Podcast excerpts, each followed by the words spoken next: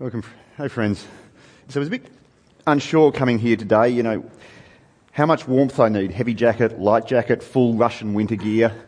Um, I think I've got the wrong answer, so I'm going to go with no jacket. And if I start turning blue and pause and put my jacket on, you'll understand what's happened. anyway, I've got a question for you this morning. This morning. Yeah, I'm. It's been a long week. I'm a little bit slow, a little bit behind the times. That's what happens when you get old. Uh, when you meet someone, what questions do you ask them? You know, what is your name? Why did you come here today? What other questions might you ask? Where are you from? What do you do for work?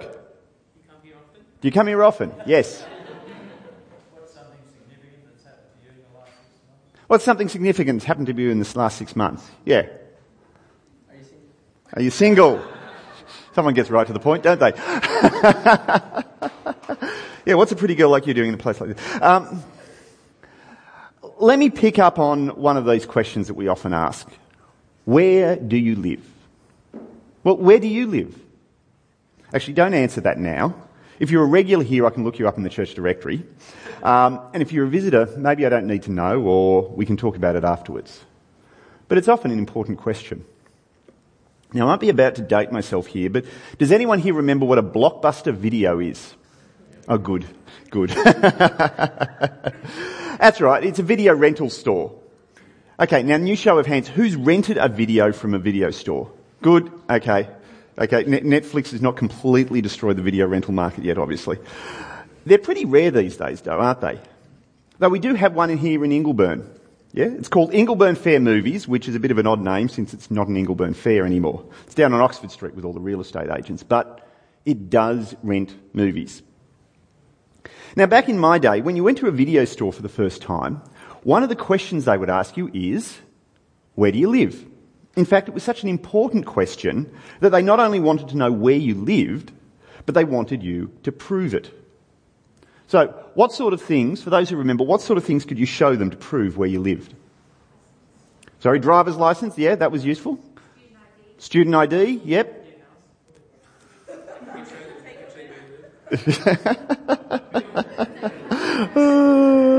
yeah, the other big one was a rates notice, you know, some sort of bill you'd set with your address on it and your name. But, um, yeah, Jared's actually stole my next joke because I was going to say that there are other ways one could show him proof of residence. For example, you could actually have someone over to visit, but you can understand why the video store staff might find that a bit impractical. Nonetheless, it's an important question. Where do you live and can you prove it? That's houses. But where do you live can apply to other places as well. For example, a city or a country. The city or country you live in will shape your life. It'll affect your accent. It will affect the clothes you wear and the foods you prefer to eat. It'll shape your cultural expectations. And if you go somewhere else, you'll probably stand out as being different. And if we're somewhere else, we might care enough about where we live to make sure people don't get us confused. I'm sure we've all heard the stories of the Canadian tourists who make sure they're wearing a Canadian flag so that no one mistakes them for an American. And where we live affects our lives even in small ways. Someone who's living in Leumeah is more likely to go shopping in Macarthur Square than someone who lives in Casula. They'll probably go to Crossroads. Your life, your life is shaped by where you live. John, the Apostle John, cares about where you live. So let me see if you recognize this saying. Okay? If anyone loves me, he will obey my teaching. My Father will love him and we will come to him and make our home with him. Okay, so first the easy question. Who's John quoting? Someone that's very unsure. Come on, firm voice. Repeat it with a firm voice.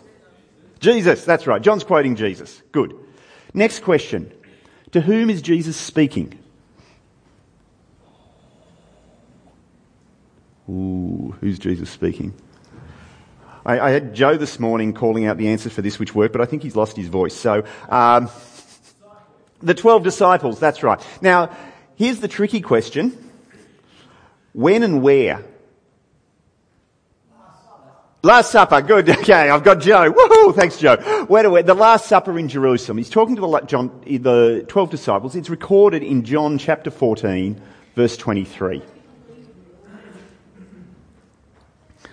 Joe's having a power nap. Don't worry about it. He's heard this twice before. It's okay.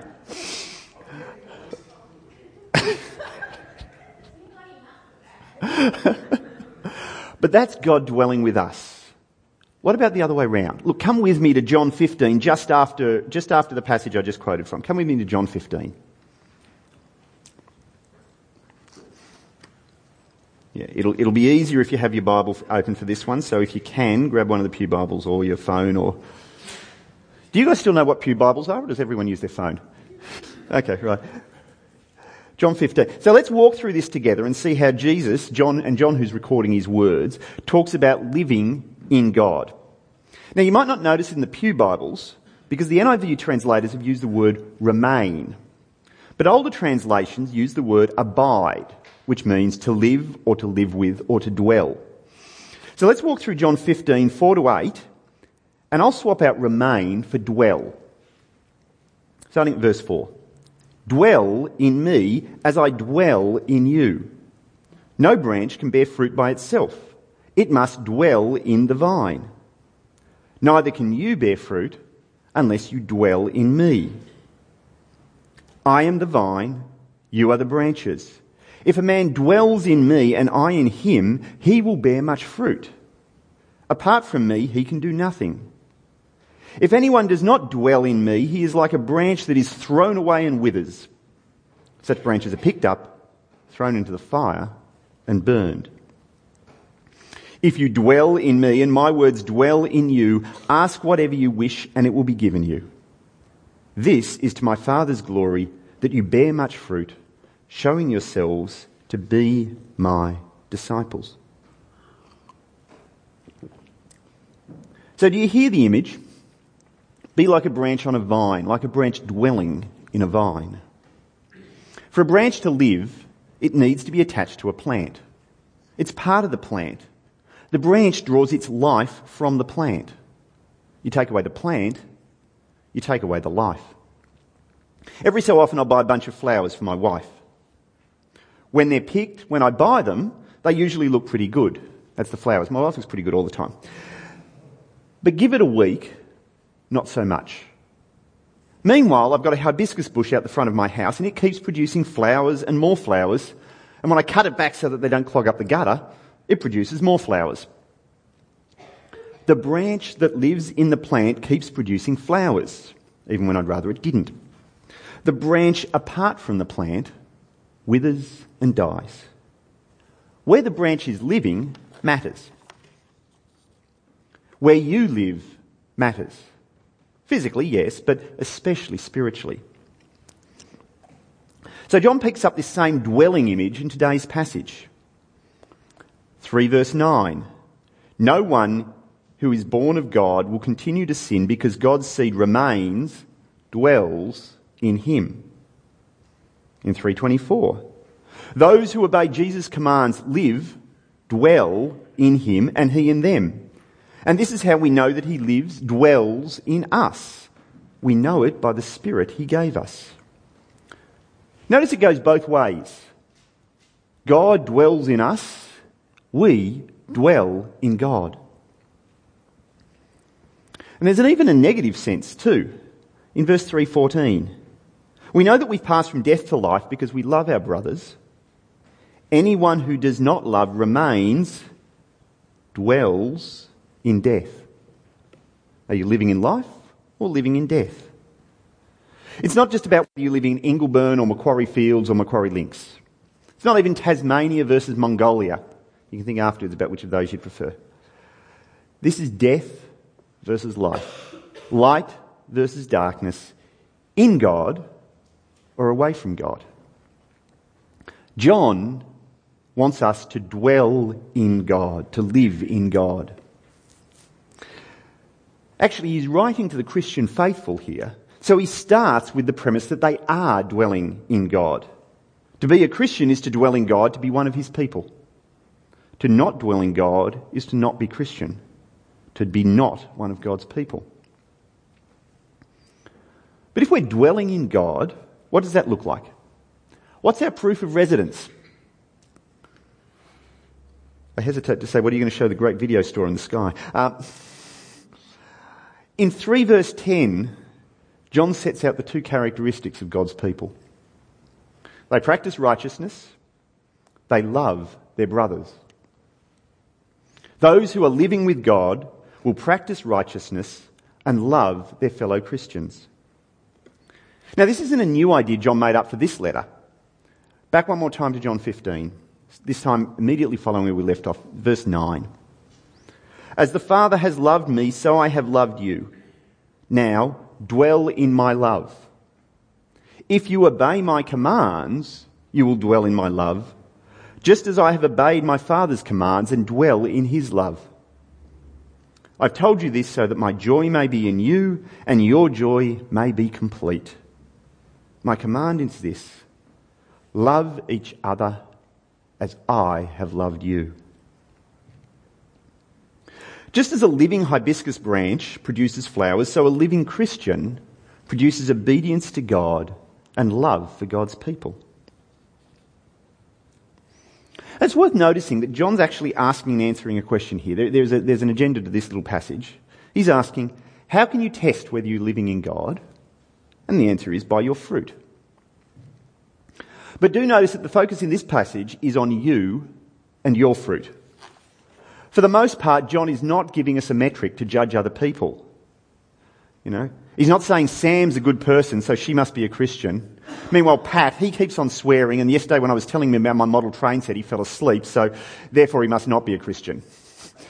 Look, if you do need someone who's interested in model train sets, talk to me, so long as you're willing to show it to me after. But joking aside, do you hear my point? John's not trying to help us, the answer, help us answer the question, is that person over there good enough?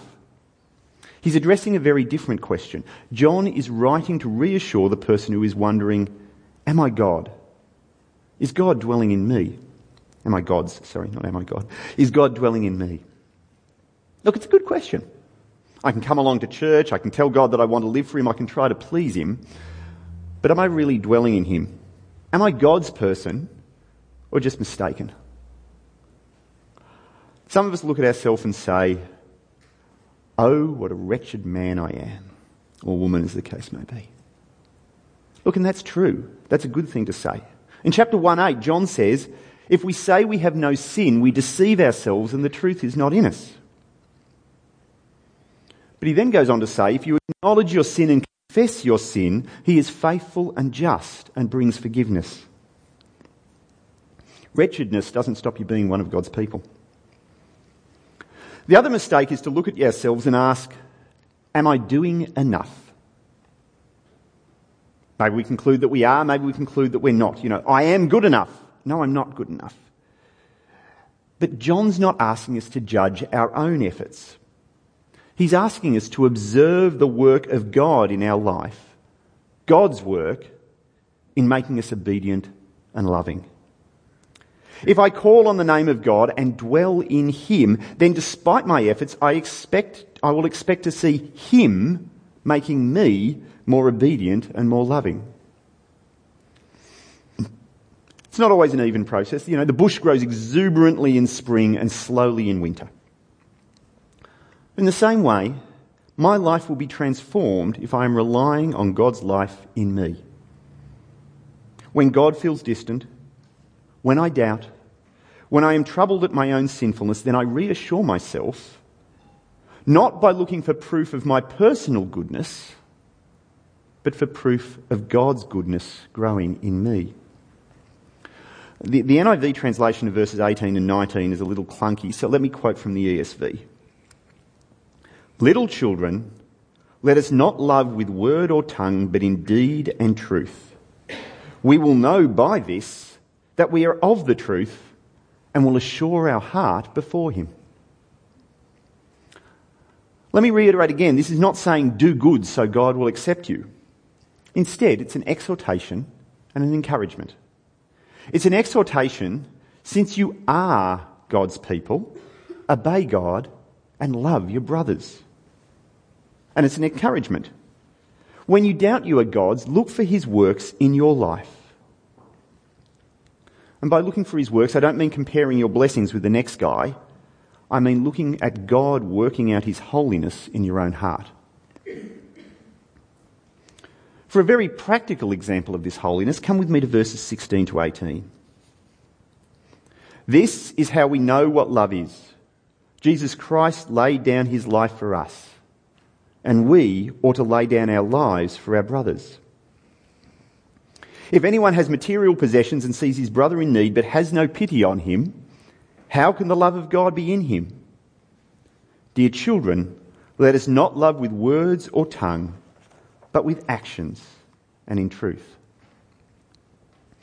If you are dwelling in God, then his work is to train your heart to love your fellow Christians.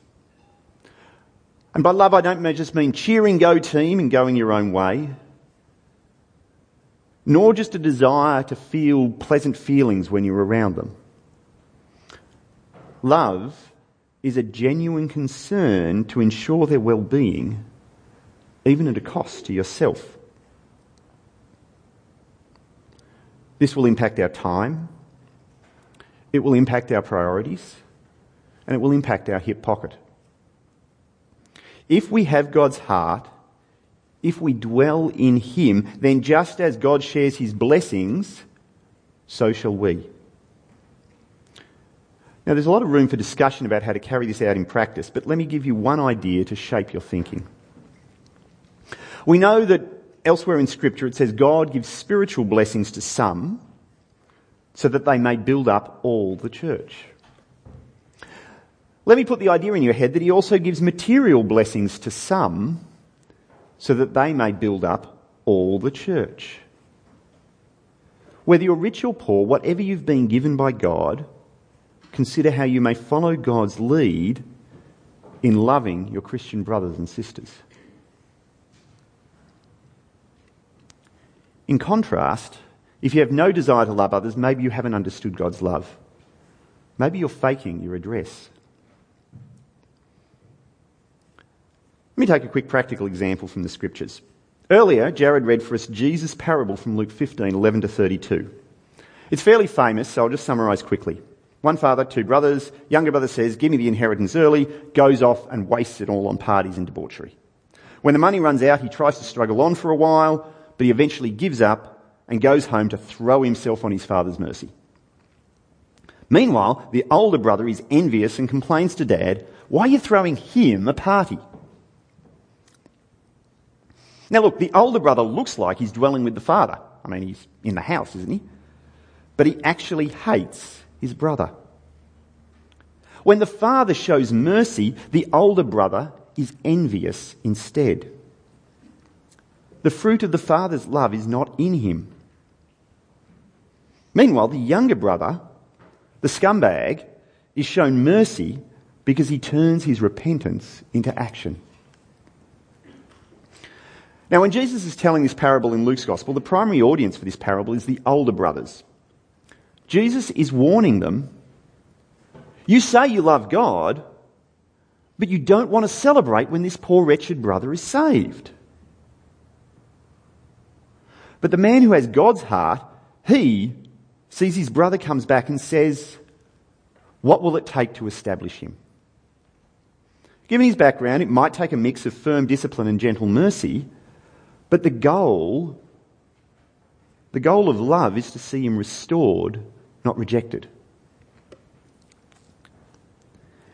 In contrast, though, Jesus, John here is talking to those who have known God's heart, and he says to them, if you see that man, if you say, I want to see him forgiven and restored as I have been forgiven and restored, then you have understood God's heart and you're dwelling with God, and this should be a comfort to you.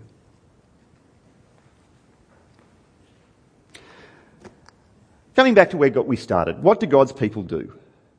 They practice righteousness and they love their brothers.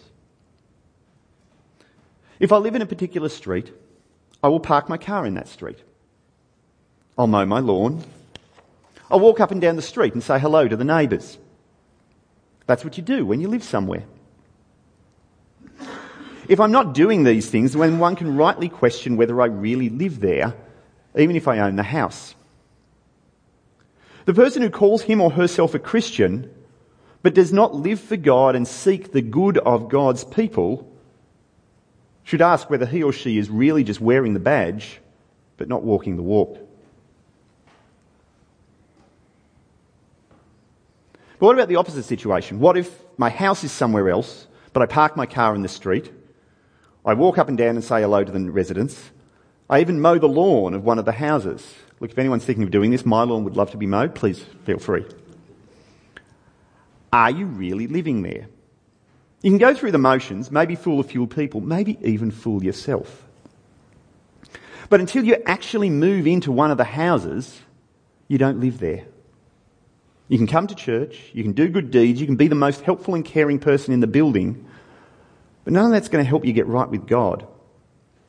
Look, you might even come to the conclusion that this is actually a really good place to live. I think it is.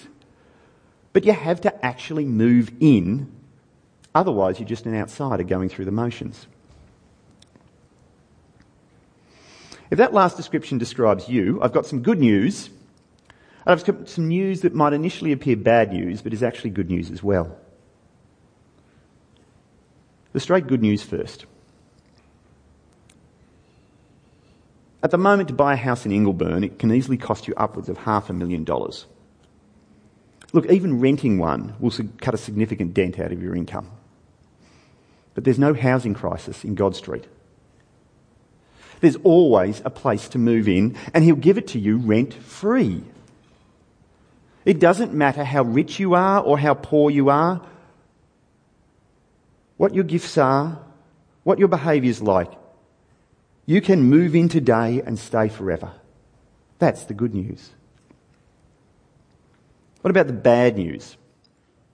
Well, you know how some companies provide free accommodation for just their people? Like military, for example. Anyone military here? No. Okay. The military, for example, has houses reserved for military people.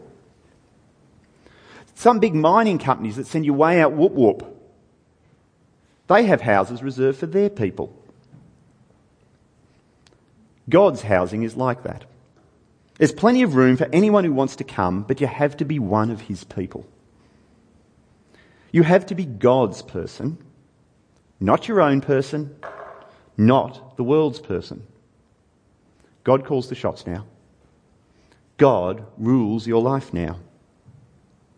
But in return, He gives you life and you get to share in His glorious blessings.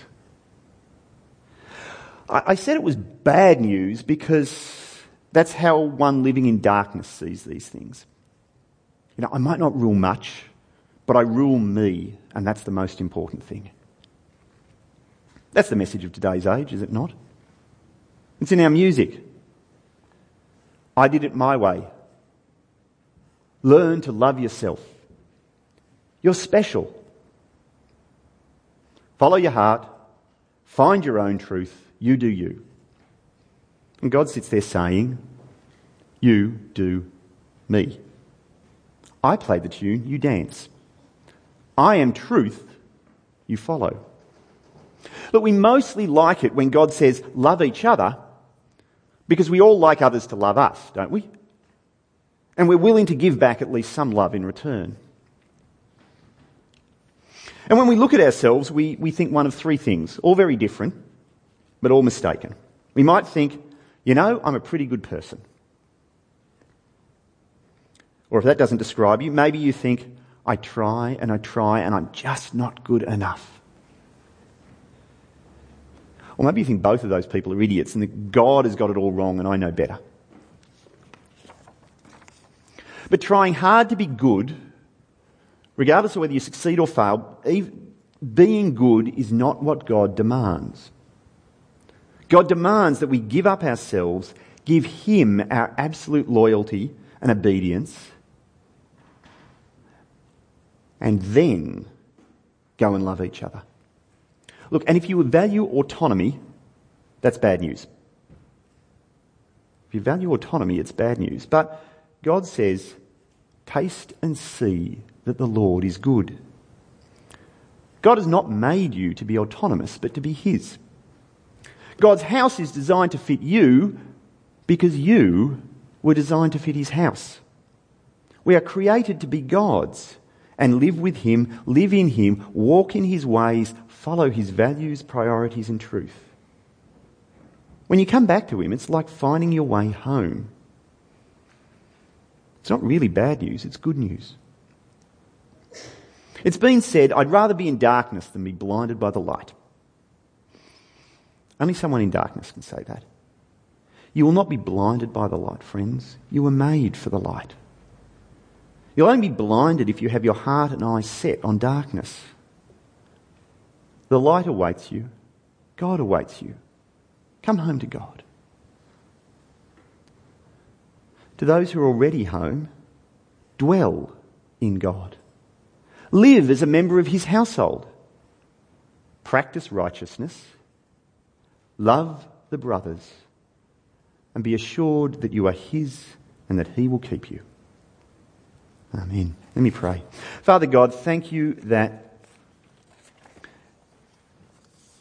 you make us yours.